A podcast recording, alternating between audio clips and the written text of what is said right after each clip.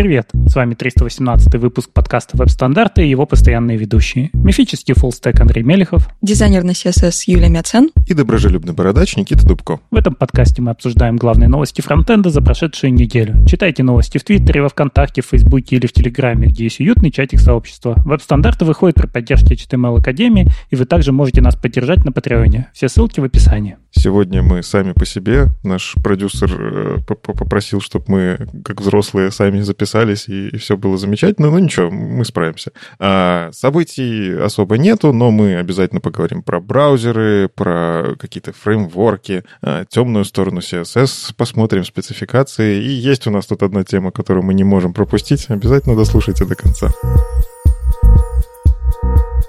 Из браузерных новостей вышел э, Safari Technology Preview 138, и кажется, у них опять там какая-то надвигается какой-то релиз, потому что когда я вижу столько активностей э, с словом fixed, fixed, fixed, fixed, обычно это намекает, что они действительно начинают заниматься чем-то, что мы скоро увидим. Ну, как-то обычно, не знаю, они там имплементят, добавлена какая-то штука и так далее. А, но на самом деле они сейчас работают с веб-инспектором активно. А, что интересно, они добавили поддержку каскадных слоев а, в сайдбар. А, то есть э, вот ту историю, про которую мы говорили, что можно управлять слоями в CSS, тот самый непонятный, и хотелось бы, чтобы кто-то объяснил прям хорошо-хорошо, а, как это все работать с layers внутри CSS, кстати, да, Юна Кравец же как раз на неделе на Ютубе интересный ролик короткий э, показала, как это все будет работать, но все равно хочется каких-то подробностей, может, кто-нибудь там, не знаю, доклад или статью сделает хорошую, а, потому что очень интересно, и все браузеры потихоньку добавляют вот эту поддержку, в том числе Safari. То есть э, я смутно подозреваю, с следующим мажорным релизом, мажорным, но у них же других особо-то и не бывает. Изредка миноры. Не, ну как, подожди, мажорный раз в год, а минорный несколько раз в год. Ну да, и две штуки те самые. Ну, в любом случае, да, даже в Safari со следующим релизом, со следующим обновлением операционной системы, возможно, у вас появится тоже работа с каскадными слоями, и это выглядит очень многообещающе. Так они же не просто добавляют работу с каскадными слоями, они ее добавляют в веб-инспектор. В том числе настолько, прям настолько это будет не экспериментальная штука. Ну и да, они там немножечко подрихтовали всякие штуки, переключалки для line items, justify content. Вот такая же история, как у Chrome с вот этими визуальными редакторами. Кажется, комьюнити это все нравится, и решили Safari тоже быть на волне хайпа. Почему бы и нет? Самое важное, включили псевдокласс Focus Visible по умолчанию. Псевдокласс Focus Visible — это такая штука, когда вы работаете просто с фокусом на сайте. Это не всегда красиво. Дизайнеры еще просят это иногда убирать, плохие дизайнеры. Хорошие дизайнеры просят это стилизовать как-то по-другому. А, ну и в итоге у нас есть большая проблема. Иногда с клавиатуры фокус действительно важно. А когда ты кликаешь мышкой, не очень понятно, зачем там ставить фокус. Ну типа я же и так кликнул курсором. А у нас есть дизайнер. Юля, скажи, это все-таки это плохие дизайнеры или это какая-то специфика? Специфика. Нет, ну выключение действительно это не очень классная идея, но стилизация Э, разная под мышку и под клавиатуру, это как раз-таки очень классная фишка, потому что действительно, когда ты тыкаешь мышкой в какой-то элемент, ты и так понимаешь, где он находится. Тебе не нужна прям сильная какая-то такая обводочка яркая, чтобы она еще с анимацией была. А когда с клавиатурой, действительно нужно побольше сакцентировать внимание, поэтому фокус Visible — это то, чего дизайнеры долго ждали, и теперь периодически вижу, что он начинает использовать. Да, ну и на самом деле важно сама по себе история появления Focus Visible в Safari, она такая отличается от других браузеров. Другие браузеры как-то своими силами пытались это реализовать, а в Safari, в WebKit это принесли а, как бы из сообщества. И Галя накинулась, сделала, там скидывались денежкой всем миром. А, Вадим вот рассказывал, что донатил. И, в общем, да, эта штука сначала появилась экспериментально, сейчас она по факту просто включена. То есть, если посмотреть, что было в комите, там просто false поменяли на true. Но это здорово. То есть, теперь эта штука будет работать по умолчанию, как только релизная релиз выйдет, э, раскатится на устройство. Ну, в общем, я искренне тоже очень рад, потому что мне тоже не нравится вот этот стиль, когда ты кликаешь, он зачем-то это обводит. Э, с этим Focus Visible можно гораздо интереснее оформлять все. Также они заодно включили по умолчанию медиа-выражение Resolution и CSS Contain свойство, то самое, которое позволяет работать с контейнер queries. А, ну, точнее, это как для того, чтобы контейнер queries завелись, нужно, чтобы CSS Contain работал. Сейчас решили вот такой подход сделать CSS, и его тоже включили в Safari. Ну, то есть э, вот эти все нападки на Safari периодически, что они тормозят веб, очень долго что-то развиваются. Ну да, конечно, другие браузеры включили это чуть-чуть пораньше, но мы тут не ждем годы, пока это в Safari появится. Оно появляется, включается. Единственное, что вот этот их релизный цикл, конечно, э, мы тут сейчас обсуждаем, что вот, они включили, но это у нас в наших фиолетовых сборках, которые мы там сами себе качаем, как разработчики, оно есть. Тем не менее, я вот искренне жду, что это все появится и веб прям преобразится. Ну и у них много там фиксов. Они поработали со своей, кстати, э, со своим элементом model. Это у них есть отдельный э, тег, который они сами для себя придумали. Э, и позволяет им работать со всякими 3D-штуками. Чисто такая нативная история для iOS, iPadOS. Ну, в общем, Apple, а, и они туда всякие тоже штуки добавляют. Например, сейчас они добавили а, ивенты для загрузки и обработки ошибок.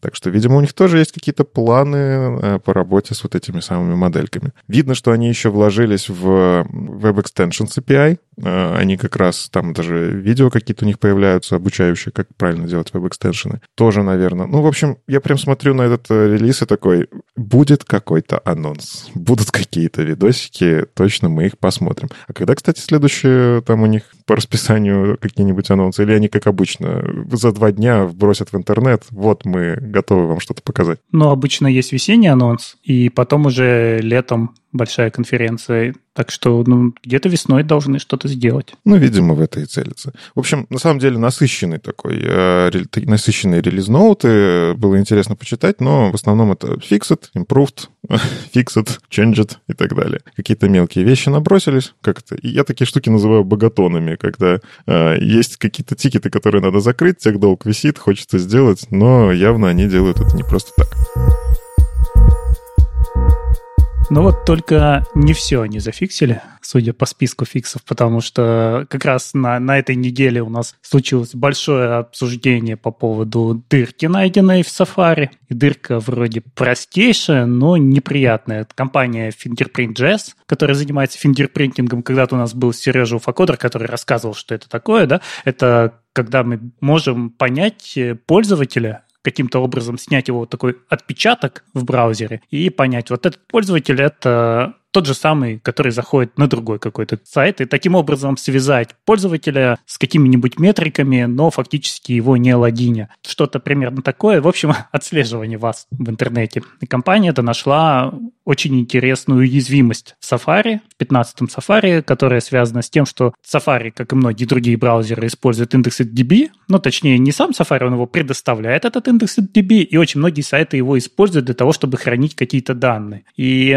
в Safari это было устроено так, что на каждый запрос создается своя новая база данных. То есть вот каждый сайт, он имеет свою отдельную базу данных, но другой сайт может узнать ее название. И то есть вы зашли на YouTube, у вас создалась база, которая называется YouTube. Вы залогинились в YouTube, и Google дописал к названию этой базы еще ваш идентификатор. Таким образом, другой сайт может узнать, что вы ходили на YouTube и что у вас такой ID пользователя, и поэтому уже дальше как-нибудь там по цепочке что-то вытащить, например, ваш аватар. И проблема в том, что уязвим не только Safari, уязвимы все браузеры, которые запускаются у вас на айфоне или на iPad, потому что они все используют под капотом Safari. И вот здесь получилось так, что вот этот подход Apple к безопасности, когда мы не разрешаем вам ваши движки запускать у нас на операционных системах мобильных, немножко ударил по всем другим игрокам на рынке. И, и самое важное про апдейты. Все это было найдено еще в ноябре. Об этом сообщили в Apple. Никакой реакции не существовало. Потом э, компания Fingerprint.js отчаялась, написала статью. После этого очень быстро вышел pull request WebKit.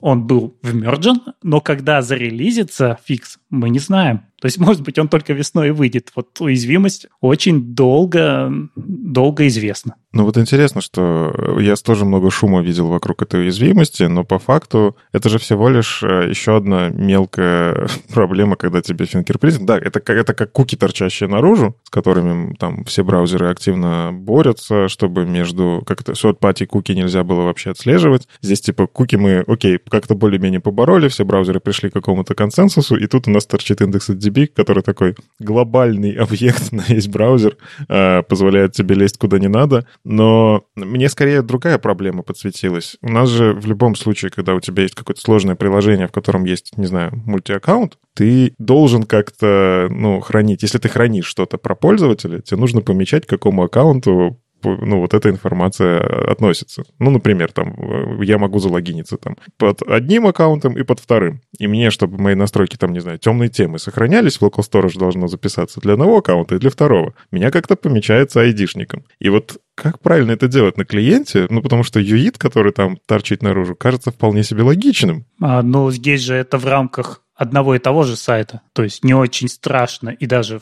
в общем-то, обычно нормально, что ты заходишь на YouTube, и он знает, что у тебя есть еще три аккаунта и предлагает их выбрать. От чего ты хочешь защищаться? Ну, то есть, э, не, тут смотри, какая история. У нас же иногда бывает, что там айфреймами мы сами даже предоставляем информацию, ну, даем возможность что-то между айфреймом и основным потоком, чтобы там просачивалось. Ну, типа, можно это настроить абсолютно не секьюрно при желании, а иногда это делается осознанно. А, и вот э, мне само по себе, как это, вечная проблема — хранить на клиенте что-то связанное с пользователем это всегда прорастает в итоге в такие штуки, что этот айдишник могут использовать против меня. Ну так не зря же у нас в айфреймах, ну, кроме хрома, остальные браузеры запрещают те самые куки третьей стороны. Ты их не сможешь ни прочитать, ни записать. Ты не сможешь ставить э, iFrame с YouTube на свой сайт и посмотреть, какие там куки имеются. Для этого их и защищают. Ну, в общем, у нас, как обычно, начинает, продолжается вот эта вся история, что да, надо как-то изолировать сайты друг от друга,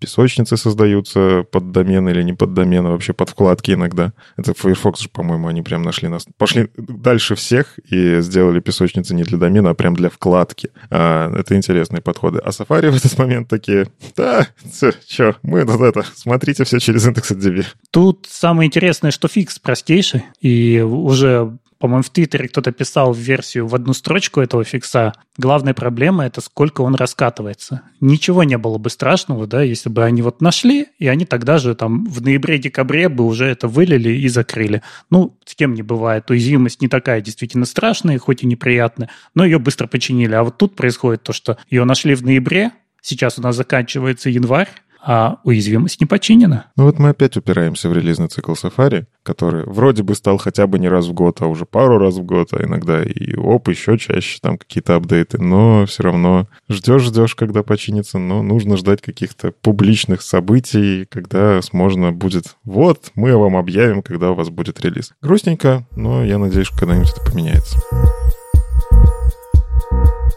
Ну, давайте поговорим про что-нибудь хорошее. Сабгриды. Тут э, вышла Intent to Prototype.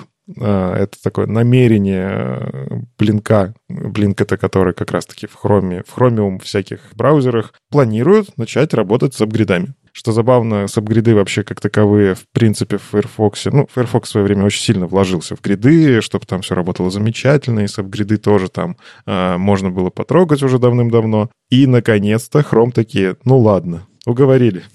Кажется, мы начнем работать над этой фишкой.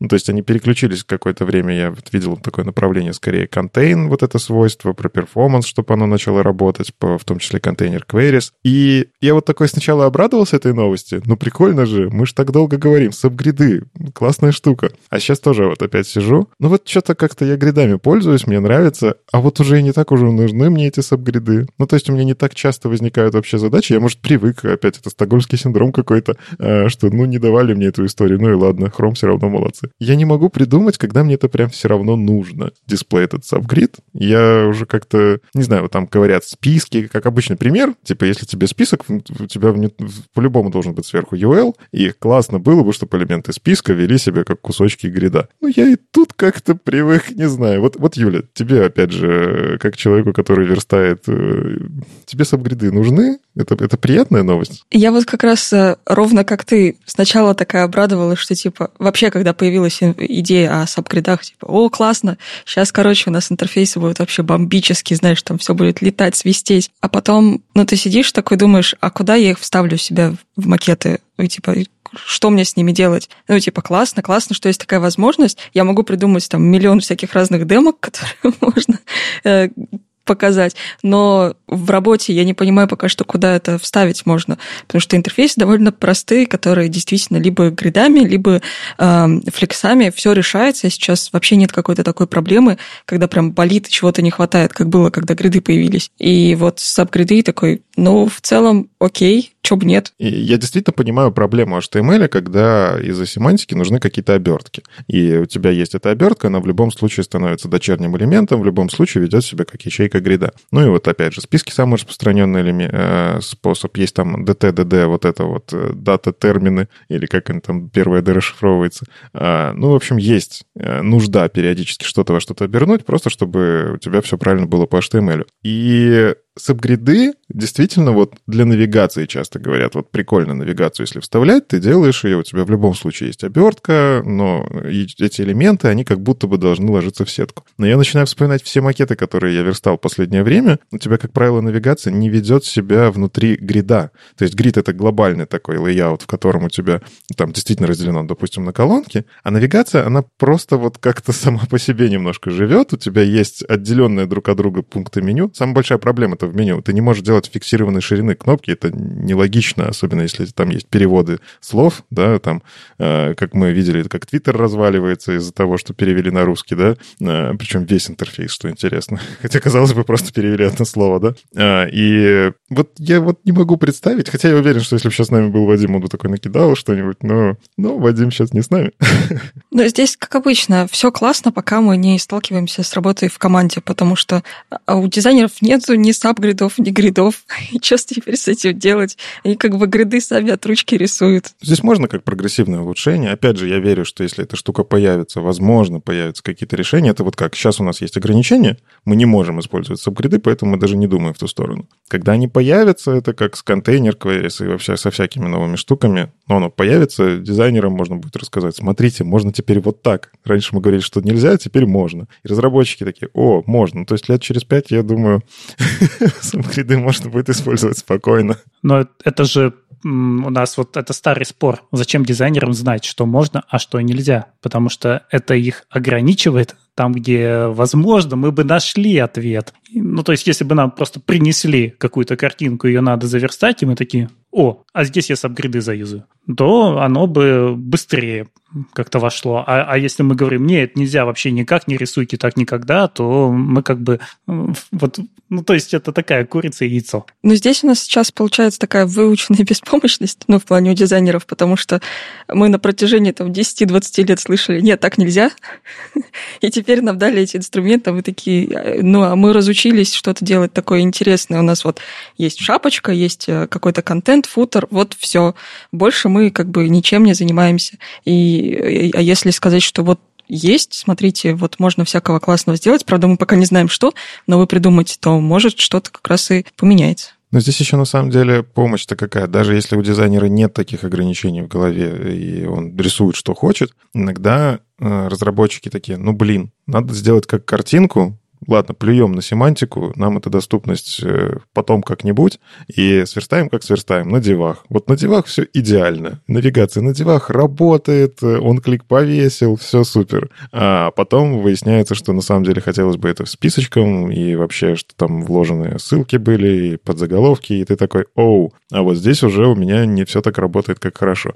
Но у нас есть вот эта возможность дисплей контент написать, когда он по факту говорит, я тут просто обертка, все, что во мне лежит, прокидывай выше. Это тоже такой прикольный хак, и в целом я видел, что типа некоторые сабгриды обходят таким способом. Но, кстати, интересно, сейчас надо посмотреть на CanIUse, а что там с Display Contents, а, работает он или нет. И у него, в принципе, кстати, поддержка-то неплохая. В Chrome, в Firefox, в Safari, правда, в Safari за partial support, но... В любом случае лучше, чем у subgrid ов. В разы.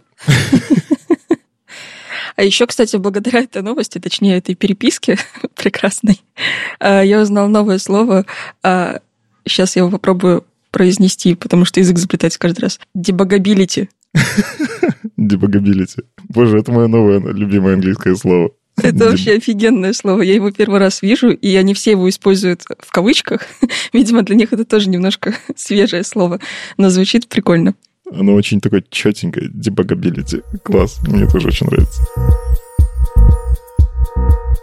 большая новость, которую мне поручили рассказать, но в которой у меня нет, мне кажется, достаточной экспертизы. Это то, что у нас э, выходит Python 3. Шутка, Vue 3. Просто история примерно такая же. А Vue 3, он наконец-то становится обязательным, и если вы в феврале поставите через npm install view, у вас поставится Vue 3. Потому что до этого у нас существовал вот та же самая история, что с Python существует одновременно две мажорных версии, и все не понимают, на какой делать новые проекты. Все привыкли делать на втором Vue, а тут у нас есть третий, который вроде как бы не особо совместим со вторым, там что-то, куча каких-то проблем существовало, про которые я ничего не могу рассказать, потому что я не работал с Vue. Я, я слышал только отголоски этого всего, и вот был такой мягкий запуск, поэтому, когда говорили, да, есть третий, вы его можете поставить, и отлаживаться, но по умолчанию у вас ставится второй. Хотя уже существует новая мажорная версия. И все, с февраля у нас обязательно ставится Vue 3 с кучей изменений. Там вот приедет тот самый вид, который они давно делают.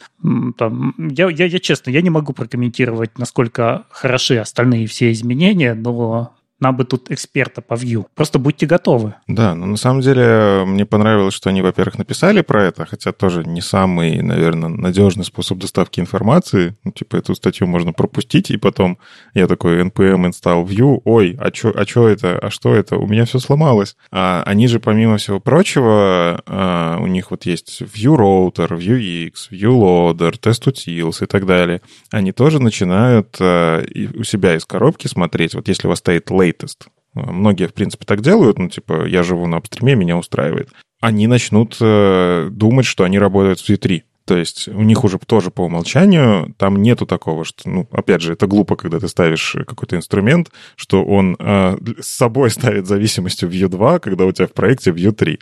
Поэтому там конкретная версия, она привязана к конкретной версии фреймворка.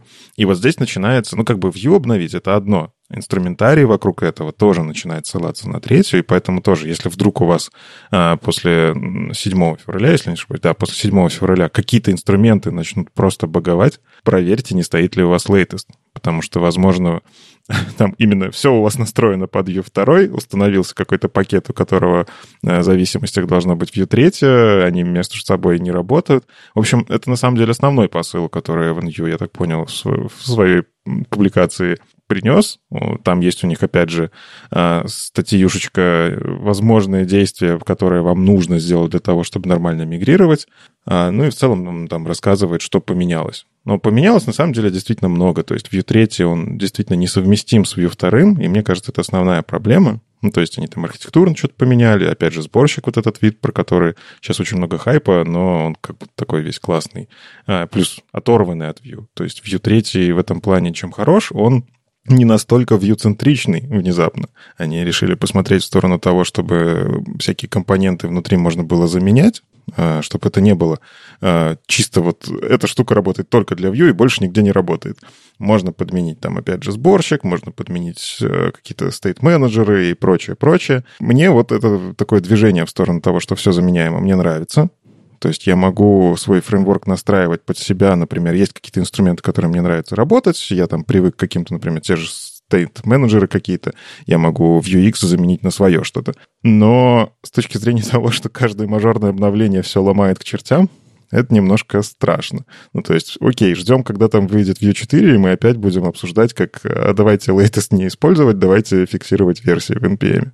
Тут интересно, что они пишут про то, что надо бы зафиксировать версию, и если вы обращаетесь к CDN, то есть вы обращались просто к Vue, теперь обращайтесь через Vue собачка 2. И то же самое сделайте, если вы переехали на 3. И вот мне непонятно, а что случится? Они же не будут раздавать третий Vue, если там всегда раздавался второй.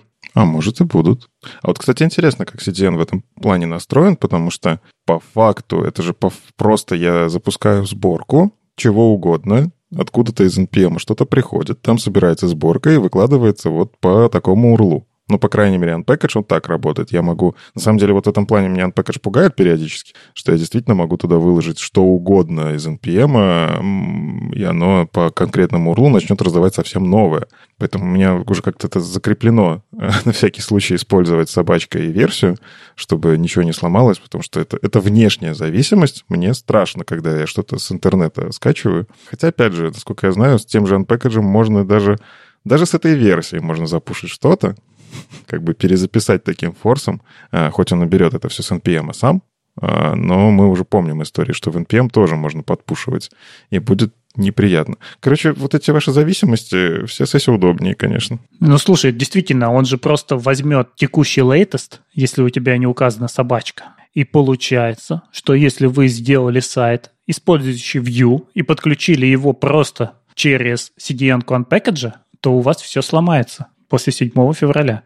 Не, ну там есть риск, что не все сломается. Все-таки Vue 3 имеет частичную совместимость с Vue 2, синтаксис и прочее, но риски большие, это правда. Если вы что-то используете deprecated или несовместимое, все пойдет к чертям. Неприятная история. И в очередной раз заставляет нас задуматься, а что делать с нашими зависимостями-то? Фиксировать.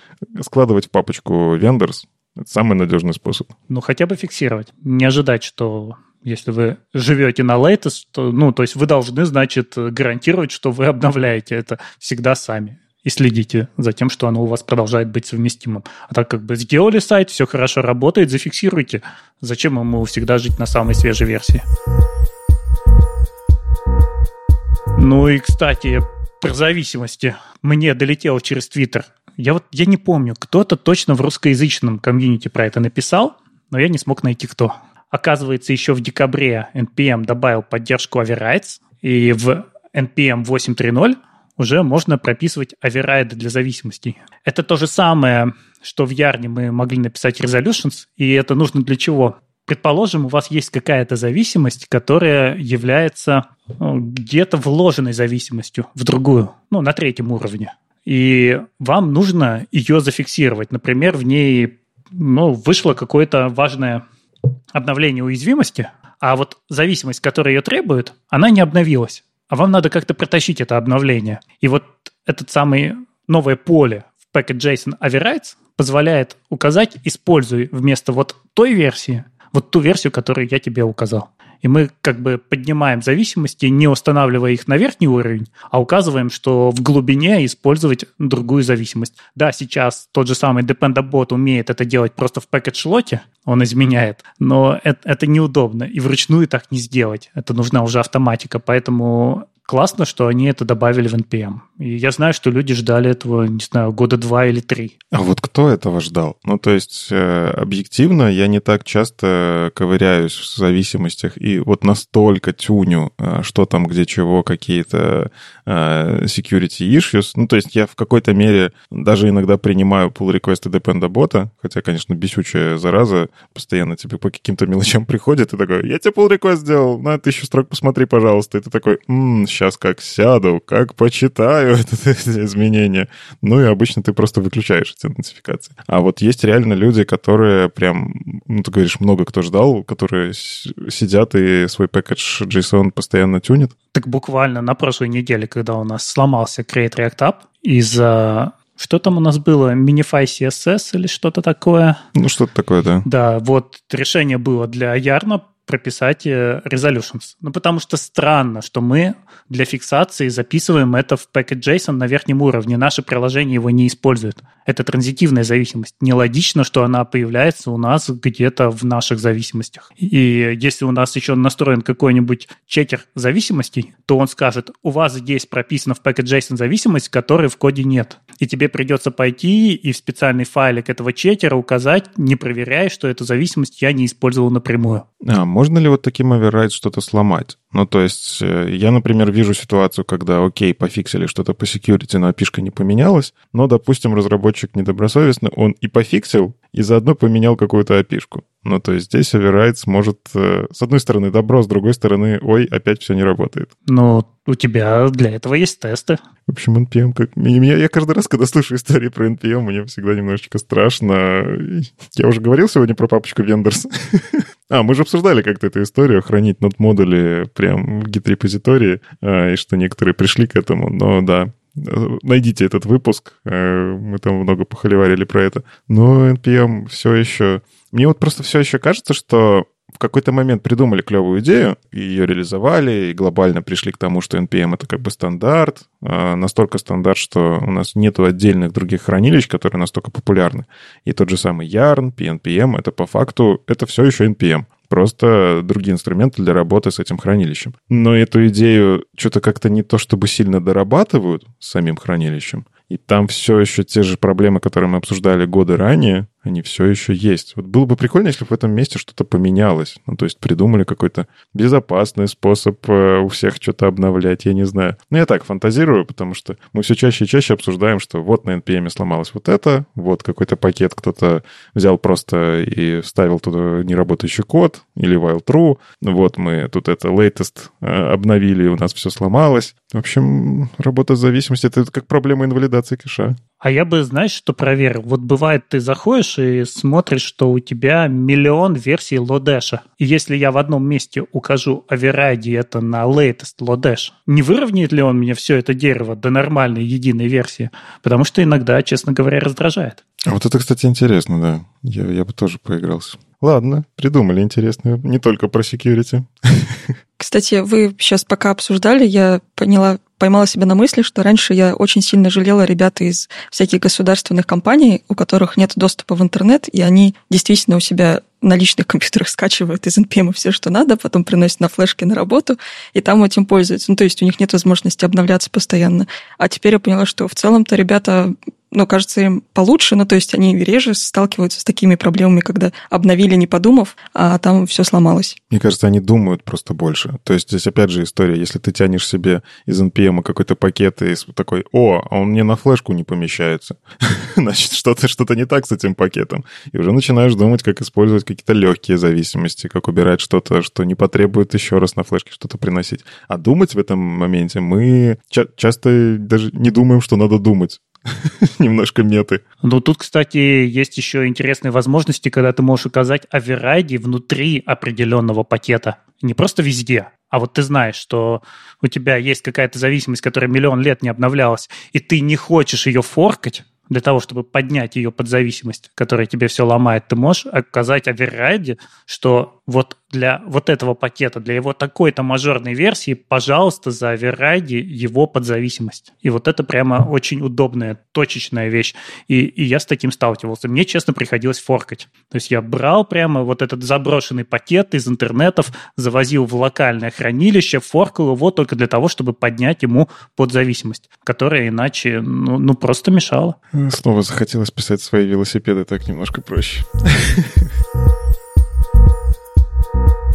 Э, на днях вышла статья Ильи Стрельцина про Border Image. Я не знаю, видели вы или нет, но демки просто отвал башки. Кажется, теперь можно сильно проще, э, точнее, теперь стало понятно, как сильно проще решать всякие задачки на э, CSS-батлах. И в чем суть всего этого дела? В этой статье Илья рассказывает нормальным человеческим русским языком, как работают демки темы неофив. Там он показывает разные способы применения border image, э, рисует всякие разные картины с помощью только border image и градиентов внутри этого border имиджа, и выглядит это все довольно классно и круто, особенно если использовать какие-то конические градиенты, либо повторяющиеся градиенты, они только простые, типа кружочка нарисовать или прямоугольничка. И э, советую всем посмотреть э, на демки опять же, только в тех браузерах, в которых поддерживается конический градиент. Если вы там сидите на старых версиях, скорее всего, у вас э, ничего не будет видно. А так это прям очень классные штуки. Захотелось э, взять и попробовать тоже чего-нибудь такого поделать и поанимировать. Э, кажется, что это можно применить даже в каких-то в рабочих штуках. Никит, у тебя ладошки не почесались что-то начать такое? Не, ну меня всегда, когда я вижу применение какого-то свойства, которое я раньше не использовал, мне очень хочется попробовать с демками. Но вот с Border Image у меня всегда было, как это... В него очень высокий порог входа. То есть э, он сам по себе синтаксис Border Image, ты не понимаешь, что ты пишешь. Это вот как на самом деле с гридами. Ну, то есть есть возможность написать uh, grid template area, uh, grid row, и там, типа, очень-очень много сокращений, но по факту при желании можно все запихнуть в свойство grid, и ты читаешь эту такую простыню этого грида. Так, а вот после этого слэша это что? А, а здесь это куда и чего? У меня так было со свойством даже background, но в какой-то момент я просто привык писать, приучил себя всегда писать background color, background uh, image и background repeat, а потом уже минификаторы за меня сделают все, что нужно. А вот с border image там нету такого, что ты можешь это сделать не шорткатом. То есть там нету возможности border image position, border image image, чтобы засунуть линейный градиент. И это свойство дико нечитаемое. То есть, если в нем разобраться, как работать, вот спасибо, опять же, Илье, что он объяснил, как это на примере прям показал. Вот мы пишем вот это, оно влияет вот на это. Мы сюда записываем вот линейный градиент, и он начинает работать. Но это капец сложное свойство. Я все еще читаю эту запись такой, так, вот этот нолик, он к чему относится? Это, это какое смещение? А вот если я сюда минус напишу, ой, сложно-то как. То есть, да, потрясающая штука. Я всегда, когда вижу, что можно засунуть куда-то градиент, я понимаю, что, значит, можно нарисовать что угодно. А, как это... Вот мы в прошлом выпуске пошутили про то, что Юля, пришлешь фотку на CSS. Юля взяла и сделала действительно обложку подкаста на CSS. А, и там я видел градиенты, кстати. Там они были. Да, там все на градиентах почти. А скажите мне практическое применение. Ну, вот я бы просто взял SVG и получил бы картинку. Зачем? Зачем это все?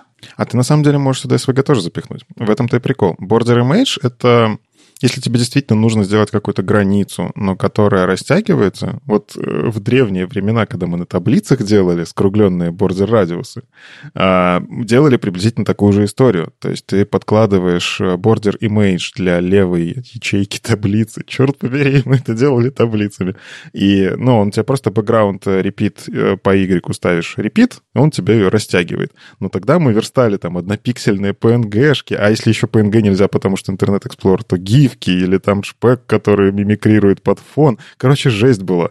А здесь похожая история, когда тебе нужно действительно рисунок какой-то задать на этот фон, на, на, на фон бордера, то он может его растягивать. Причем там есть интересная математика, что он может его повторять, он может его растянуть, он может его а, как-то интересно даже масштабировать, э, позицию менять и так далее. То есть ты реально там как будто с бэкграундом работаешь, но, блин, вот то, что там точно так же, как мы когда таблицами делали, там, там как раз-таки в спеке описано 9 ячеек.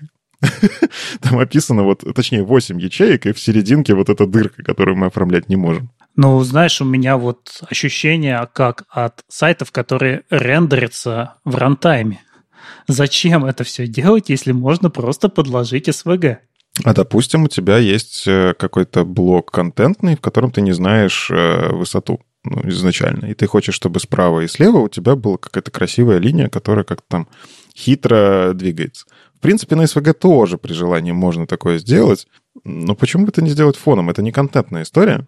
Я хочу, чтобы она была оформительская. Мне логично ее положить в CSS. Ну и все-таки это бордер. Бордер накладывает свои особенности на сам блок, и ты не трогаешь контент. Ну, то есть, если мы просто положим SVG-шку фоном, и как-то с ней будем работать, или там каким-то э, какой-то набор SVG, то это все равно будет не бордер с его свойствами. А тут прям это настоящий бордер, просто все прикольно выглядит, и не так, как с обычными его свойствами.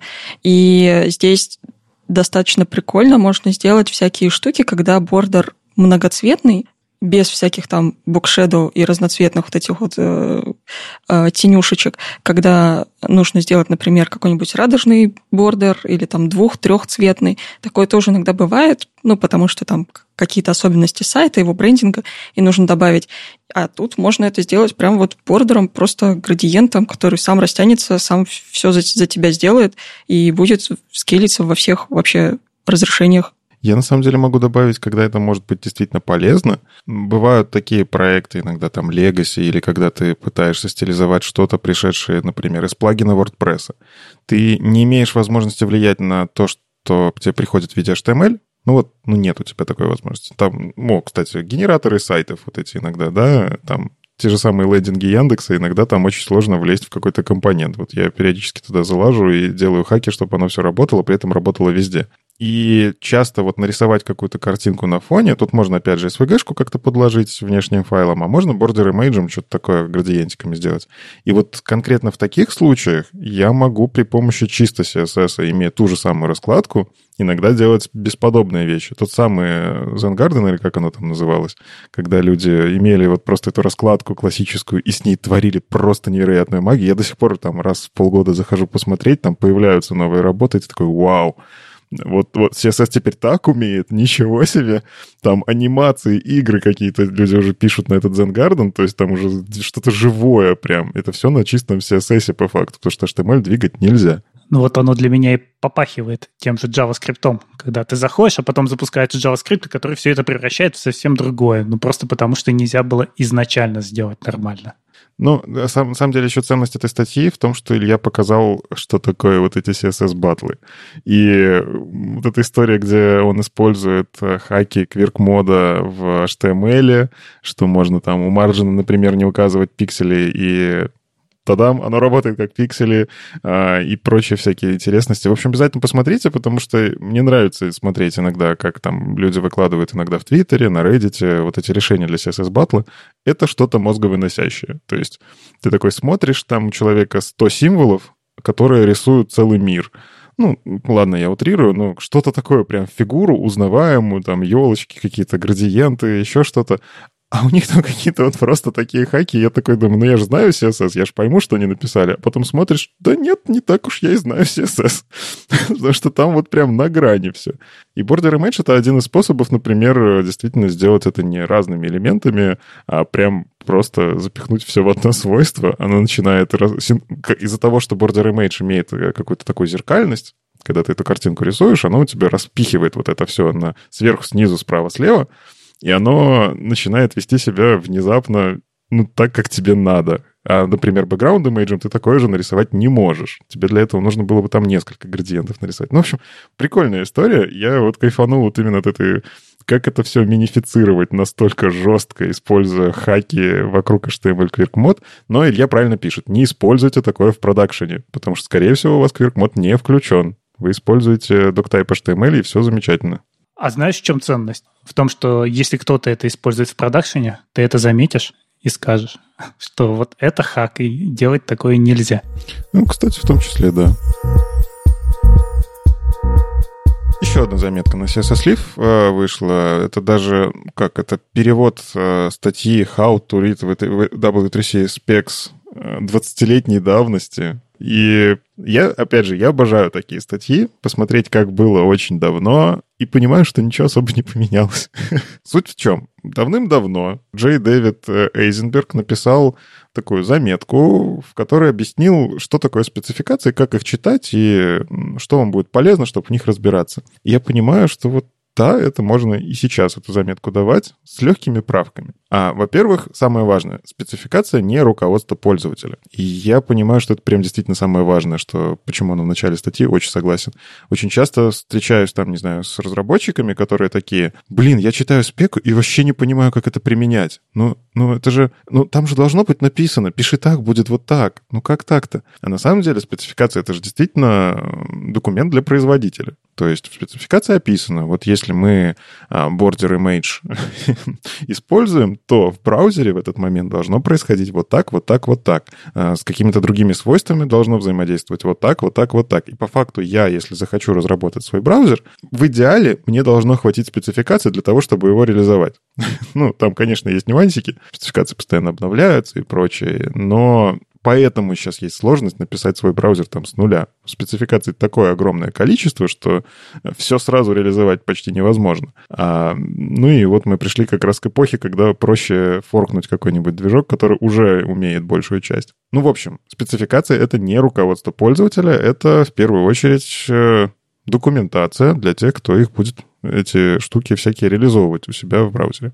А дальше мне вот понравилось, ну там всякие говорит про лексику, что лексика такая немного интересная, сложная. Но мне понравился такой посыл, попробуйте изучить форму Бекуса Наура. Это, ну, как, меня этому учили в университете, нас действительно учили это читать, писать и так далее. Я понимаю, что это, наверное, чуть ли не самое полезное, что было у меня в университете, потому что достаточно универсальная форма записи разных синтаксисов. На самом деле, при помощи формы Бэксунаура, кажется, можно писать почти любой синтаксис там, языка программирования. Или CSS, или HTML, или еще чего-нибудь. Э, здесь даже интересный пример, что автор пишет, рассмотрим это на примере бутерброда. То есть он описывает при помощи формы Бэксунаура, как сделать бутерброд со всякими опциональными элементами. Любите горчичку или, или майонезик? Можете выбрать. Сама по себе форма несложная, но на ее основе э, синтаксис, опять же, CSS всяких штук, э, и там, опять же, даже JavaScript опций тех же самых периодически записывается. То есть я когда захожу на MDN, там не классическая форма Бэкусонаура, насколько я знаю. По-моему, как раз у Софии Валитовой был у нее в блоге хорошая статья, объясняющая там разницу с разными... Есть разные, в общем, синтаксисы, но если вы умеете BNF, то вы, скорее всего, сможете прочитать и остальные штуки. Это вот прям очень классный посыл. Я понимаю, что да, за 20 лет, опять же, почти ничего не поменялось. Ну, то есть я все еще читаю эти все синтаксисы, зная BNF. По-моему, классно. А вот, Андрей, ты же, я знаю, читаешь спеки 1039 периодически. Там тоже это нужно? Ну, слушай, я иногда читаю, но не знаю, мне кажется, не нужны какие-то особенно большие знания для того, чтобы читать спеку в том объеме, в котором она мне нужна. То есть я иногда просто сверяюсь с тем, что действительно правильно понимал, но так как я не делаю реализации этих спек, то достаточно глубоко мне погружаться не нужно. А вот эти спеки ECMAScript, они же отличаются. Но я вот когда смотрел, а, из-за того, что сами по себе CSS ты не можешь описать алгоритмически, описывается, как правило, такой э, тест-кейс, что пишем вот это, ожидаем вот это, и какие-то там edge э, краевые случаи. А в ECMAScript я все чаще замечаю, что там прям инструкция. Мы там такой-то поинтер делаем, так-то заполняем память, и вот это вот все. А для восприятия вот тебе э, что сложнее, проще, или ты не обращал внимания? Честно, не обращал внимания. Подожди, ты, ты, ты кажется, путаешь э, спецификацию и пропозалы. Нет, я как раз... Ну вот я недавно открывал вот этот здоровенный документ э, в стандарт ECMAScript. Он пугает тем, что он один. Ну, в смысле, ты его открываешь, там огромная страница, с которой не справляется почти ни один браузер, кроме Firefox. Firefox как-то умеет с памятью работать, Chrome виснет намертво. вот. И э, там про каждые ну, какие-то основы JavaScript ты смотришь, и там реально расписано. Вот если я пишу define property, что в этот момент происходит, чуть ли не описывается там инструкции в движке. Ну, может быть, я, честно, так не погружался. То есть мне иногда бывает нужно проверить, а, действительно ли, например, то, что undefined является ссылкой на поле в глобальном объекте, вот за этим я иду в спецификацию и проверяю. Это так. Про поведение мне не приходилось куда-то лазить, поэтому не знаю, мне кажется, это действительно такие специфичные вещи, которые нужны очень узкому кругу людей, и тем более, кстати, вот я даже не знаю, нужно ли переводить такие статьи, потому что те люди, которым это нужно, они все равно должны читать в оригинале. Юля, а вот ты как дизайнер читаешь спецификации? Я читаю спецификации не как дизайнер. Обычно как случается? Я не иду специально читать спецификации, типа, о, там что-то вышло, пойду почитаю, потому что вечером делать нечего. А, я скорее, когда сталкиваюсь с какой-нибудь неведомой ерундой, которая почему-то не работает, либо работает так, как я не ожидаю, то тогда я иду в спецификацию и смотрю, что там происходит, потому что чаще всего на MDN на каком-нибудь или в других каких-то статейках не пишут те вот проблемы, с которыми я сталкиваюсь. А в спецификациях, скорее всего, я найду себе ответ, почему так получилось. И я себя не ассоциирую с людьми, которые э, разрабатывают браузеры, поэтому я сразу понимаю, что там мне не нужно все читать в спеке, там половина информации точно не для меня написано. Я читаю те части, которые мне интересны, и про те конкретные штуки, которые у меня сейчас вот болят. И только вот таком э, случае я их читаю. Иначе, я не знаю, мне кажется, у меня бы мозг взорвался, потому что это довольно сложно для восприятия такие портянища читать. Я вот просто ловил э, себя на том, что я иногда спрашиваю людей, прям вот осознанно, а ты читаешь спеку или MDN? И почти все, ну то есть я очень редко встречаю людей, которые читают спеки, есть такие люди, там можно в Твиттере их тоже найти, такие действительно, им интересно погрузиться прям глубоко, но почти все говорят, так и зачем? Ну, типа, на MDN есть выжимка, я все пойму по ней, там написано, как применять. И вот, опять же, а есть же еще на самом деле реализация в браузере. То есть в спеке написано вот так, на MDN написано по-другому, а в браузере на самом деле из-за того, что там есть древний баг, который никак невозможно побороть, работает вообще по-третьему. И вот, а где же истину-то брать? Есть люди, которые идут в исходники браузеров. Это, кстати, жесть, да. Я таких знаю, ну, их единицы, но... Вот, вот пришел ты такой верстальщик, говорили, что погрузиться во фронтенд там вообще легко. За два месяца курс прошел, нет, за неделю прошел, все, ничего делать не надо. А тебе говорят, вот смотри, C++ код, и вот так работает вот это твое свойство, которое ты указал. Нет, ну, Никит, ну это если ты делаешь что-то действительно сложное, или у тебя есть, например, бага, вот у тебя есть там миллион пользователей, и ты понимаешь, что вы где-то проседаете в производительности, и здесь какая-то загадка. Вот тогда это все начинается обычному человеку, который делает какой-то сайт на обычной нагрузке. Чаще всего все это не нужно. Это именно либо это какой-то очень сложный дебаг, либо это производство тулинга. Вот там люди действительно закапываются глубоко. Либо когда доклад готовишь на конференцию, хочется выпендриться. Я так периодически делаю. Ну, например, опять же, э, есть замечательный ресурс CSS Triggers, который был сделан очень давно, который говорит, э, когда происходит repaint, э, relayout. Я постоянно им пользуюсь, потому что такая шпаргалка, особенно на редкие свойства, что произойдет, когда я вот это свойство применю, если еще, не дай бог, его анимировать захочу. А а выясняется, что устарел сайт. Ну, то есть я иногда залажу в исходники браузера и смотрю, у них там, опять же, вот спасибо разработчикам, которые выносят это чуть ли не в отдельные H-файлы, которые читаешь как сказку, что вот, вот эти свойства, прям перечисленные через или, вот они начинают э, вызывать там вот эти триггеры. А оно не соотносится с тем сайтом. И я уже даже там пару, пару себе закладочек делал прямо на исходнике, потому что мне правильнее понимать там. Жалко, что этот сайт не обновляется. Ну, в интернет-спорах, опять же. Лучше всего, если ссылка будет все-таки на спецификацию, а не на тот же MDN. А, то есть, если хочешь быть, э, как это, аргументированно вести срачики в Твиттере, ну, то да. классно давать ссылки на спеку. То не ссылайся на Википедию. Э, да. Боже, вы сейчас говорите о тех самых страчках в Твиттере, которые цивилизованы, где люди друг к другу уважительно относятся, ссылают ссылки всякие, которые прямо вот на настоящие исходники. Боже, это так прекрасно. Ну, у нас только такой мир, мы только в таких пузырях живем. Э, да, кстати, Никита, я посмотрел, ты был прав, а я нет. Действительно, в спецификации ECMAScript постоянно указывают, если что-то, то вот такой вот будет ответ. Мне кажется, это очень удобно. А мне страшно. Потому что я читаю, знаешь, это как компилятор какой-то. Я хотел просто узнать, как это работает, а он мне прям алгоритм заставляет в голове писать.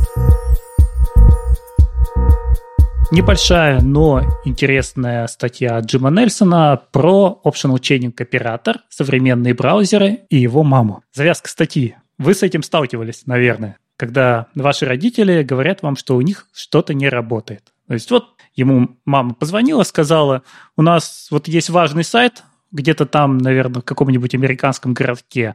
Мы не можем им пользоваться. Мы попробовали с iPad, не работает, с ноутбука не работает. Взяли ноутбук брата, с него работает. Соответственно, Джим думает, окей, я сейчас приеду, обновлю Chrome, обновлю там Safari, и все заработает. Слушай, на самом деле ты описал очень высокотехнологичную маму, потому что попробовали в разных устройствах, это уже типа вау.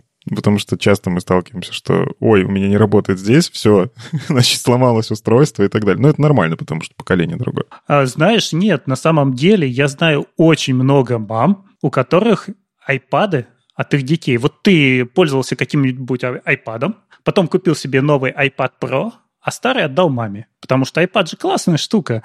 Там как бы все работает, никаких вирусов, вот тебе браузер, пользуйся. А мне кажется, у него просто прошаренная мама в плане, что э, она уже звонила много раз Джиму, и каждый раз он говорил, а попробуй на другом устройстве. И теперь она просто запомнила, что нужно каждый раз перед тем, как ему позвонить, проверить на всех устройствах, и только потом ему звонить и спрашивать, приезжай и реши мою проблему. Да, сразу начинаешь с того, я уже перезагрузила, Попробовала в других устройствах. И перезагрузила роутер тоже на всякий случай. Но главное, Джим думает, окей, сейчас приеду, обновлю браузер, и, наверное, все заработает. Потому что Chrome там был 76-й версии, Safari тоже 12-й, И с чем же он столкнулся? С тем, что iPad был модели iPad Air. Вот тот самый устаревший iPad, который вы отдали родителям, он больше не обновляется. На него не выходит новая версия iOS. И э, ничего сделать нельзя. Какой там был современный на тот момент Safari, такой Safari там и остался. А с Chrome то же самое, так как ноутбук был на Chrome OS. Я, кстати, не знал, но оказывается, там нельзя обновить браузер. И какой там был Chrome, тот Chrome там и остался. Сделать с ним ничего нельзя. Дальше Джим посмотрел на сайт, там используется optional chaining, к которому мы сейчас привыкли. Он прямо отправлен в продакшн и ломает вот казалось бы, достаточно современные устройства, которые могли бы еще работать и работать, но браузеры в них работать перестали, и сделать с ними ничего нельзя. Это прям какая-то очень грустная история, и при этом неоднозначная. Вот я понимаю, с точки зрения бизнеса, да, допустим, мы видим э, статистику юзер-агентов, э, сейчас она начнет урезанная приходить, но опять же, то, что урезано, это просто действительно самое зеленое, что есть. А если приходит старая полная строка, ну, это старый браузер. И а вот что делать? Ну, вот таких пользователей, допустим, заходит там 0,01%. Да, с одной стороны, ну, окей, давайте забьем, ну, не работает у них, и ладно. С другой стороны, это может быть чья-то мама, которая не смогла посмотреть фоточки сына, там, я не знаю, ну, эмоционально это тоже неприятно. Опять же, это может быть э, на работе. Заставили сидеть вот в таком-то устройстве, а, там вот эти, опять же, хромбуки, их не будут же обновлять постоянно. У тебя там Chrome OS, в нем привязанная версия хрома, который вечно зеленый, но нет, оказывается. И люди вынуждены сидеть на этих устройствах, и у них что-то начинает не работать. И вот как нам быть? Вот мы в JavaScript добавляем новые фишки. Ну, то есть CSS тут на самом деле, кстати, проще, там, типа, если что-то не работает, CSS, он не умеет в ошибки вообще, поэтому оно, оно просто не работает. Все. Но если у вас HTML сверстано нормально, оно хотя бы будет хоть как-то адекватно выглядеть. А вот с JavaScript ты ставишь просто вопросительный знак в непонятном месте в коде, и у тебя весь код невалидный. Ну да, у нас есть бабель, мы можем это транспилировать, но люди зачастую ну, забывают об этом или не хотят, потому что, ну, вроде мы уже отказались от IE, у нас все браузеры вечно зеленые, все прекрасно, люди их обновляют, и давайте писать уже современный синтаксис, который очень хочется писать. Да, у нас сейчас есть хак с теми же самыми модулями. Если у нас поддерживаются модули, значит браузер новый, можно загрузить в него модуль, и там будет код свежее. Но дальше мы снова втыкаемся в то, что в какой-то момент у нас получится, что есть браузеры, которые поддерживают модули, но они устарели. И устройства, на которых они стоят, они все еще на руках, они все еще адекватные, но сделать с ними ничего нельзя. И это, кстати, не экологично, потому что вот у тебя есть прекрасный iPad, у которого прекрасный экран, и, в общем, его для всего хватает твоим родителям, но в интернете половина сайтов на нем вдруг перестала работать. Ну, половину я, конечно, утрирую, но все равно. А вот как здесь добро наносить? Ну, то есть, а, я, например, верю вот в эту идею, что наши бандлы 5-мегабайтные разогревают океан. Мне не нравится вот эта история, что мы гоняем трафик впустую, создаем необходимость расширения дата-центров, и в целом, ну, типа, мы, черт побери, как фронтендеры влияем на экологию в мире. И при этом я не могу взять и отказаться от бабеля, который будет присылать слишком много лишнего, ну, не то чтобы слишком много, я, кстати, вот э, этот вопросительный знак не то чтобы добавлять. Хотя нет, на самом деле добавляет. Там и факи добавляются, они, может, не очень хорошо гзипуются, а, но гзип все-таки, наверное, что-то съест. Ну ладно, у нас есть другие конструкции, которые реально могут больше гораздо добавлять. И вот, вот как тут быть? Я хочу нанести вроде добро миру, но где-то перестает работать сайт. Но здесь еще помимо того, что всякие тех, технические есть штуки, вот то, что ты перечисляешь, есть же еще и сам интерфейс, в котором есть видяшки, картинки, куча всякой логики, и это тоже все будет очень тяжеловато на каком-нибудь старом э, хромбуке или еще на чем-нибудь. И здесь кажется, что мы, как конечные руки, которые что-то делают, мало что можем исправить, потому что здесь, опять же, компания решает, а компания нужны деньги.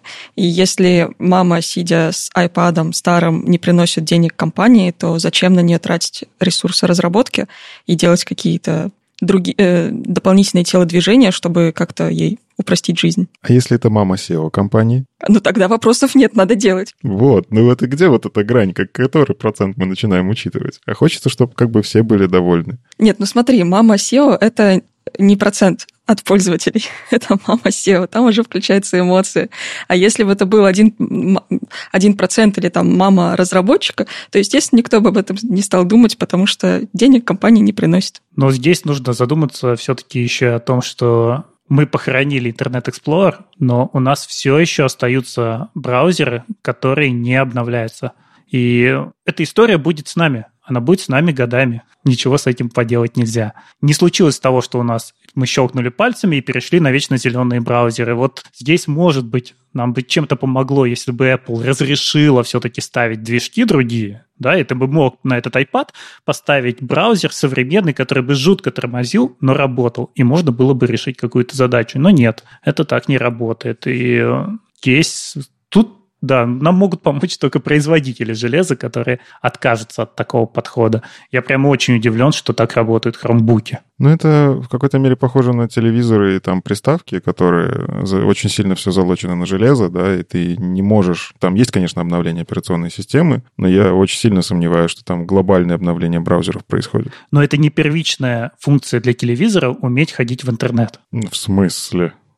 Сейчас, мне кажется, это, ну, прям это чуть ли не самое... Я просто не смотрю вообще все, что по кабелю. У меня все через интернет идет. Не-не-не, тут функция показывать тебе каким-то образом фильмы, но не читать сайты, не давать тебе доступ к каким-то важным вещам. Ну, вот представь, что там, не знаю, госуслуги. Вот какие-то такие вещи, они должны обязательно работать. И вот если мы делаем социально значимые вещи, мы должны учитывать вот это все, потому что они должны продолжать работать на чем угодно. Ну и, кстати, хочется тогда напомнить всем слушателям, что если вам кто-то звонит из родственников, особенно пожилых и непрошаренных, и просит с чем-то помочь, не факт, что они что у них руки не из того места растут, и они просто не могут открыть ту же самую ссылку. Возможно, у них действительно есть какие-то технические проблемы, о которых вы забыли, потому что у вас такого устройства уже очень давно нету.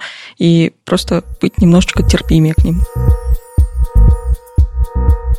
И поговорим про TypeScript. Не только про новые фишки CSS, но и про фишки TypeScript, которые вот авторы статьи рекомендуют не использовать. И я с ними согласен. Я знаю, что у нас здесь есть человек, который против, поэтому мы сейчас, наверное, поспорим. Ну, давайте. Четыре фишки TypeScript, которые не стоит использовать, по мнению авторов статьи. Это енамы, прежде всего. Здесь я глубоко согласен, потому что енамы это буквально расширение языка, которое приносит TypeScript. Это не какие-то типы над языком. Это вот дополнительный код, который у вас возникает. Тот самый код, который компилируется и потом оказывается в вашем бандле, которым вы никак не управляете. И более того, если вы можете еще гарантировать, что TypeScript сам скомпилирует это в какой-то там нормальный enum, то если вы используете другой компилятор, который более быстро превращает ваш TypeScript в JavaScript, нет гарантии, что он тот же самый enum превратит в правильный enum, точно так же, как его превратил бы компилятор TypeScript. И поэтому здесь вместо enumов предлагают пользоваться обычным юнионом типов. А вторая фишка — это namespace. Такая же самая проблема, что мы не можем из TypeScript кода просто выбросить namespace, и все будет работать. Нет, они проникают в ваш JavaScript код после компиляции. Вы начинаете в них ходить, это дополнительно генерируемый код. Третье, моя любимая, декораторы.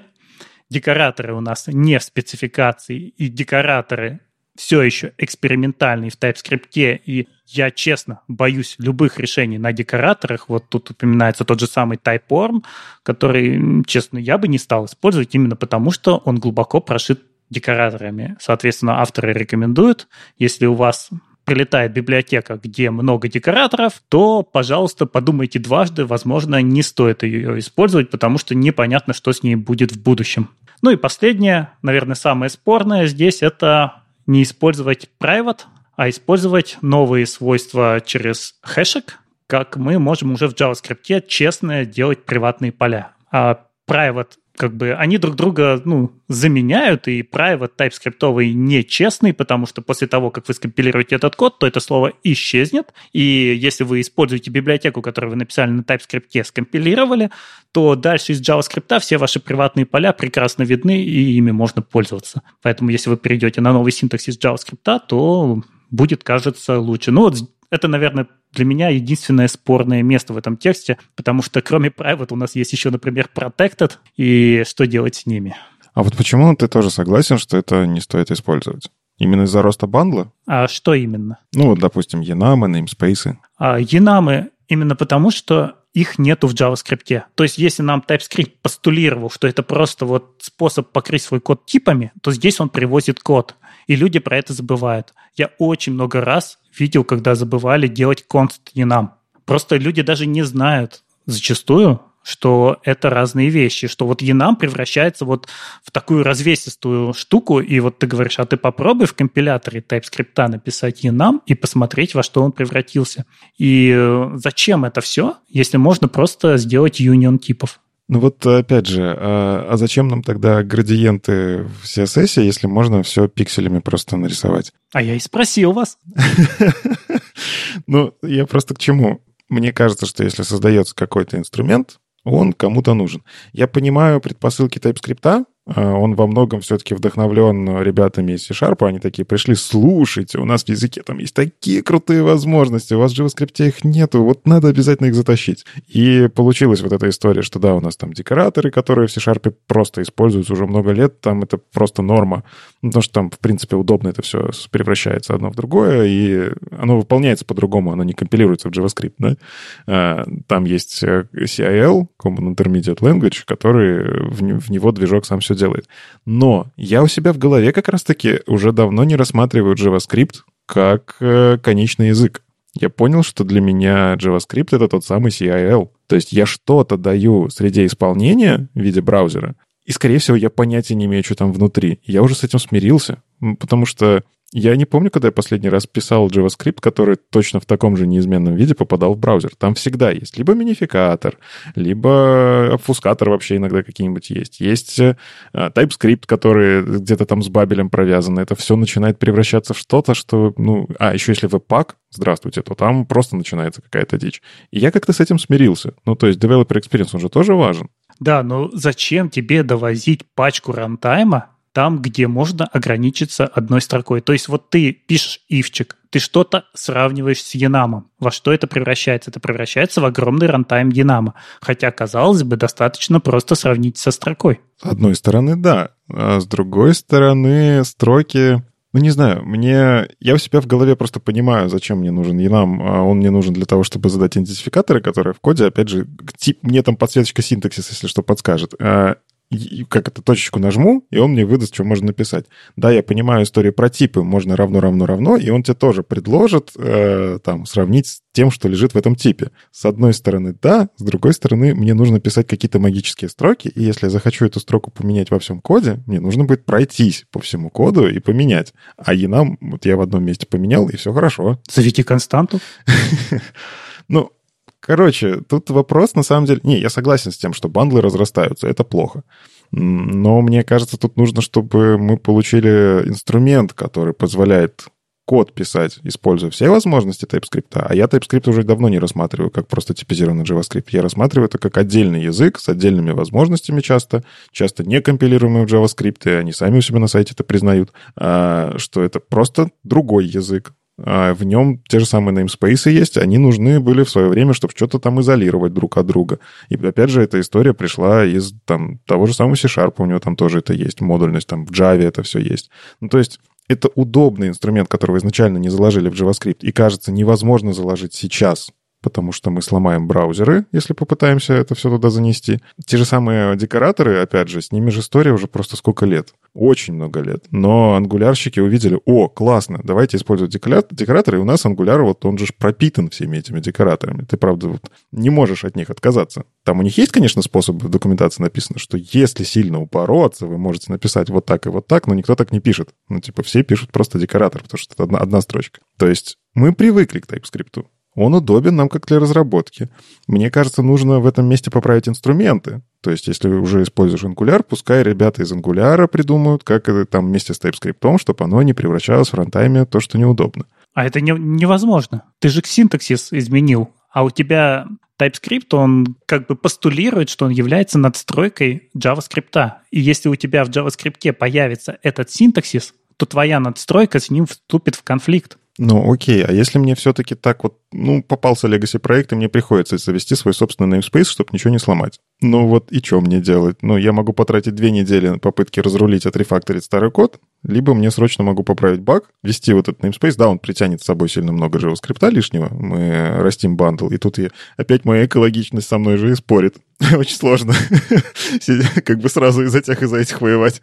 Но зато я очень быстро поправил баг, из-за которого пользователи страдали. Ну, наверное, одно дело работа с каким-то legacy кодом, и другое дело, когда ты пишешь с нуля и хочешь писать хорошо. И советы направлены на то, вот как писать это с нуля. И, в принципе, с тем же TypeScript есть же два подхода. Ну, кроме тех, кто, в принципе, отрицает весь TypeScript, есть еще два типа людей.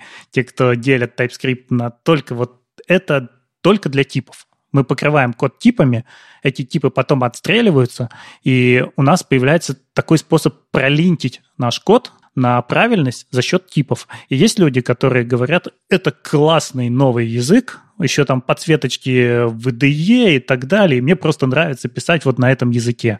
И э, вот первый тип людей, он старается минимально использовать возможности TypeScript, иногда доходя до того, что люди просто DTS руками описывают, а в коде не прописывают. Вот чтобы он не проникал, чтобы он никак не бился с JavaScript, в принципе. Ну, то есть ты амбассадор вот этого мнения, что TypeScript — это скорее надстройка, чтобы проверять JavaScript, но не добавлять в него новые фичи. Да, для меня TypeScript — это способ протипизировать код, и вот эти типы являются линкингом. И линкинг — это не только базовый, что мы в переменную положили нужного типа значения, но и линтинг архитектурный когда ты по типам видишь, что у тебя сходится сама архитектурная идея, и вот что какой-то тип, вот, ну, если он начинает очень сильно мутировать, там, пиком, амитом, еще что-то, значит, что-то не так. Значит, вот та сущность, которая к нам загрузилась, она не подходит, и ее начинают колбасить во все стороны, мутировать. Вот туда. Вот так, такая работа с TypeScript мне нравится. Но мне все же вот грустненько. Ну, типа, если есть такая возможность в языке, она же заложена, и уже какая-то кодовая база про это написана, но она же не просто так появилась. Это вот я просто представляю, что э, появились гриды в CSS, а потом э, кто-то выпускает статью и говорит, знаете, а гриды такие непроизводительные, что нет, не используйте, пожалуйста, гриды, верстайте, пожалуйста, на таблицах, они производительно очень работают, браузеры в них умеют. Но в браузерах-то это как решается? Там делают гриды производительными, пишут э, новый движок, который это все обрабатывает круче, чем таблицы и так далее. То есть это решает инструмент, который конечный. Конечно, сравнение не совсем валидное. Тут, наверное, надо как-то SAS при, при, при, приплести, но я не знаю, как его приплести красиво. Но я, опять же, я вот сейчас уже давным-давно воспринимаю JavaScript как тот самый CIL, э, промежуточный язык а, между тем, что я как разработчик хотел сказать, и тем, что видит браузер, что ему нужно исполнить. Потому что, ну, JS, правда же, уже клиентский давно не то, что я пишу. Но ведь есть вещи, которые просто устарели. Ну, я не знаю, какой-нибудь тег для того, чтобы заставить твой текст мигать, он когда-то был нужен. Сейчас он не нужен, но мы его не можем выпилить. Вот здесь с TypeScript тоже. Изначально вводили какие-то фичи, потому что думали, что они нужны, но дальше изменялся подход, появлялись новые решения, и э, многие вещи, которые появились изначально и уже проросли в кодовую базу, они просто устаревают. Но они остаются. Но это не означает, что нужно использовать их все. Нужно понимать, что, например, сейчас, сейчас так не принято. Сейчас можно сделать просто проще, красивее, удобнее для всех, безопасней, но в языке это остается, потому что мы не можем ломать интернет. Вот ты сейчас сказал про этот тег, а я вспомнил э, вау-эффект от вот этого тега MarkU. У него же есть спецэффекты, вот как на DVD-плеерах раньше было, что он в угол мог отправлять надпись, и она вот, вот просто по уголкам. И типа ты такой просто делаешь что тегом MarkU, вставляешь демку, и люди такие, Воу, а как это ты сделал? Это сколько JavaScript надо для вычислений, наверное? а это все так делает. Ну, типа, deprecated штуки иногда офигенно работают. Ну, да, ну вот видишь, они не могут это пометить как deprecated. Я бы очень хотел, чтобы TypeScript сказал, что те же самые декораторы deprecated. Нет, они их просто называют экспериментальной фичей, и она включается там по специальному, да, дополнительно в конфиге ты должен их включить, и это хоть что-то хорошее в этом. Но некоторые штуки мы просто переосмысливаем. И, например, у нас сейчас такие богатые типы, что нам зачастую не нужны интерфейсы. Если вы напишете весь код, не используя интерфейсов, никто вас за это ругать не будет, потому что настолько богатая типовая модель. Ладно, самый важный вопрос этого подкаста. Тут на днях в интернетах произошел прям не то чтобы взрыв, но русскоязычная комьюнити заметила, что пропал канал Девшахта. Я совершенно случайно тоже нашел, мне просто нужен был один видосик, э, который Андрей снимал э, там про общение клиент-сервера, я захожу на него, а там видео недоступно, и так как-то грустно стало. И оп, мы с Андреем здесь в эфире. Андрей, так а почему канал-то Девшахта исчез? Ну, что вы начинаете? Ну, та же самая проблема невозможно пометить видео как deprecated. И если какие-то подходы, например, да, я там два года назад делал видео про что-то, и мне казалось, что это нормально, то сейчас я считаю, что ну, это просто устарело. Я не могу зайти в видео как в тексте, поправить все и сделать современным. Многие вещи, которые я когда-то говорил, я понимаю, что я был неправ. Или просто что-то изменилось, сейчас так не делают но мне не нравится вот именно с видео. Ну, я не знаю, это достаточно сложно объяснить. А почему ты не удалил конкретные видео и не записал новые, а просто вот так вот кардинально? А записать новые – это дикое количество времени. Вот есть э, школы, да, они делают курсы и они эти курсы каждый год актуализируют. У них на это есть силы, время, возможности. И есть люди, которые, как я, берут и что-то пытаются, что-то вот тебе интересное в этот момент выложить в виде видео. И я не знаю, я в какой-то момент понял, что это, наверное, не совсем правильно.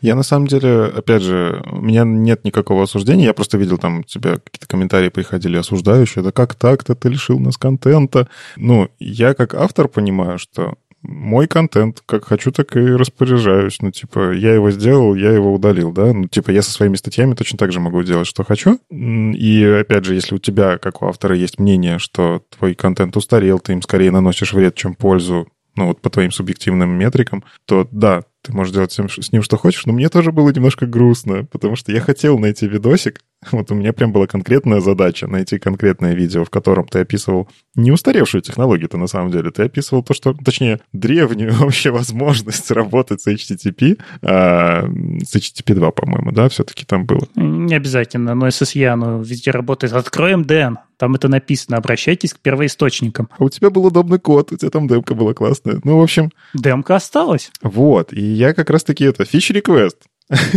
я хочу твои демки где-то посмотреть, потому что код ты пишешь и по факту показываешь по демкам, а демки это такой вот open source, я надеюсь, который я смогу как-нибудь это своровать у тебя. На самом деле мне Вадим предложил отличную идею просто подписать под всеми видео, что это все уже deprecated и не думайте, что здесь вот идеальное решение, которое надо сейчас использовать и, и вернуть это назад в интернет. А, возможно, возможно, я так и сделаю, просто надо сесть и перелопатить все видео. Но вообще не хочется, наверное, чтобы люди обращались вот к таким посредникам, как я, вместо первоисточников. Потому что мы что-то неправильно иногда понимаем.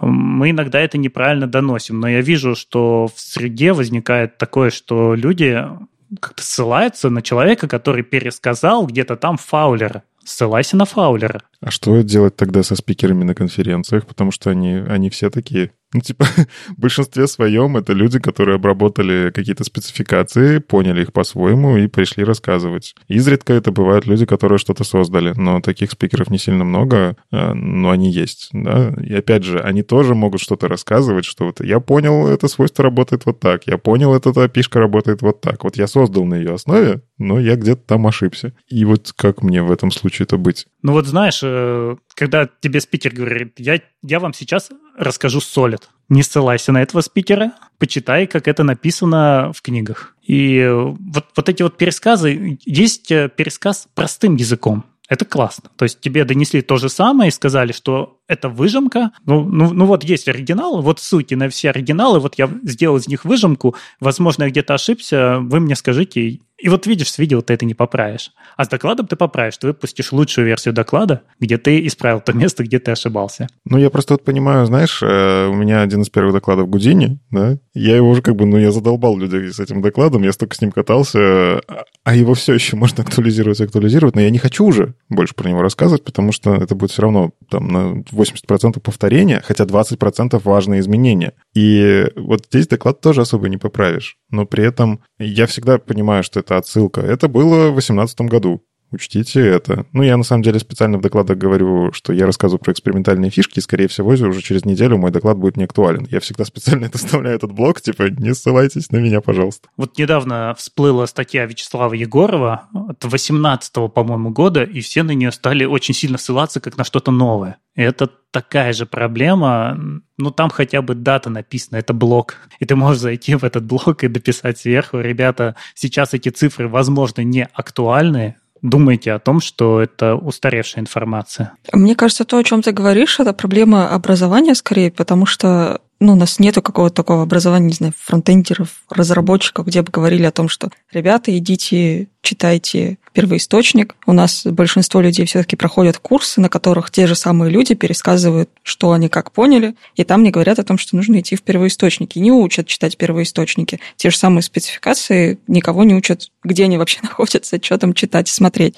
И то, что ты просто себя удалил из интернетов, ну, у тебя же тоже был хороший, простой контент, но в плане для восприятия это было гораздо проще, чем пойти спеку почитать. Кажется, в общем, я грущу. На самом деле посыл-то правильный. Первоисточники всегда смотрите, потому что и мы тут тоже в веб-стандартах на самом деле периодически ошибаемся. Нам в комментариях там вот Сережа Рубанов приходит и говорит, что мы про WebAssembly неправильно поняли. Там вот выпуск про Web3, про крипту тоже там набежали комментаторы. Ну, мы не специалисты во всем, что мы рассказываем. Мы часто пересказываем какие-то вещи. А, и я вообще считаю это нормальным. Ошибаться в речи вполне себе норм, невозможно знать все. Просто у нас люди, да, не умеют в первоисточники и часто принимают мнение какого-то там, не знаю, для них эксперта, а он на самом деле не эксперт. Они принимают на веру и используют жизнь. Ну, вот именно, что здесь нужно сначала научиться самому подавать это настолько правильно, чтобы человек, который это слышит, понимал, что это вот пропущенная через тебя информация, и в ней могут быть ошибки.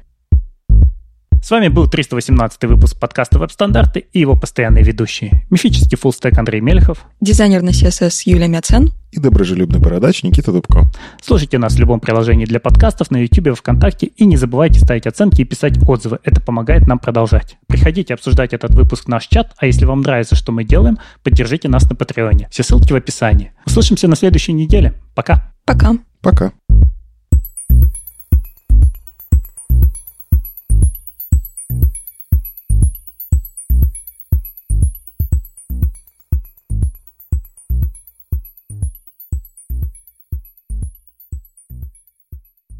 Все-таки это возможность. Это как э, у нас там, подождите, как она называлась-то? Дисплей какой-то там, возможность прокинуть на родителя. Я уже даже забыл, настолько я часто им пользовался. Там была возможность, типа, прокинуть э, сквозное с дисплей. А, я не помню. Я не знаю, о чем ты говоришь. Ладно, Вадим, вырежи, пожалуйста, потом этот позор. Я потом нагуглю. Было у нас... А, контент. Дисплей контент. Точно, я вспомнил. Вадим, не вырезай. Это будет, я чувствую, блупер, ладно.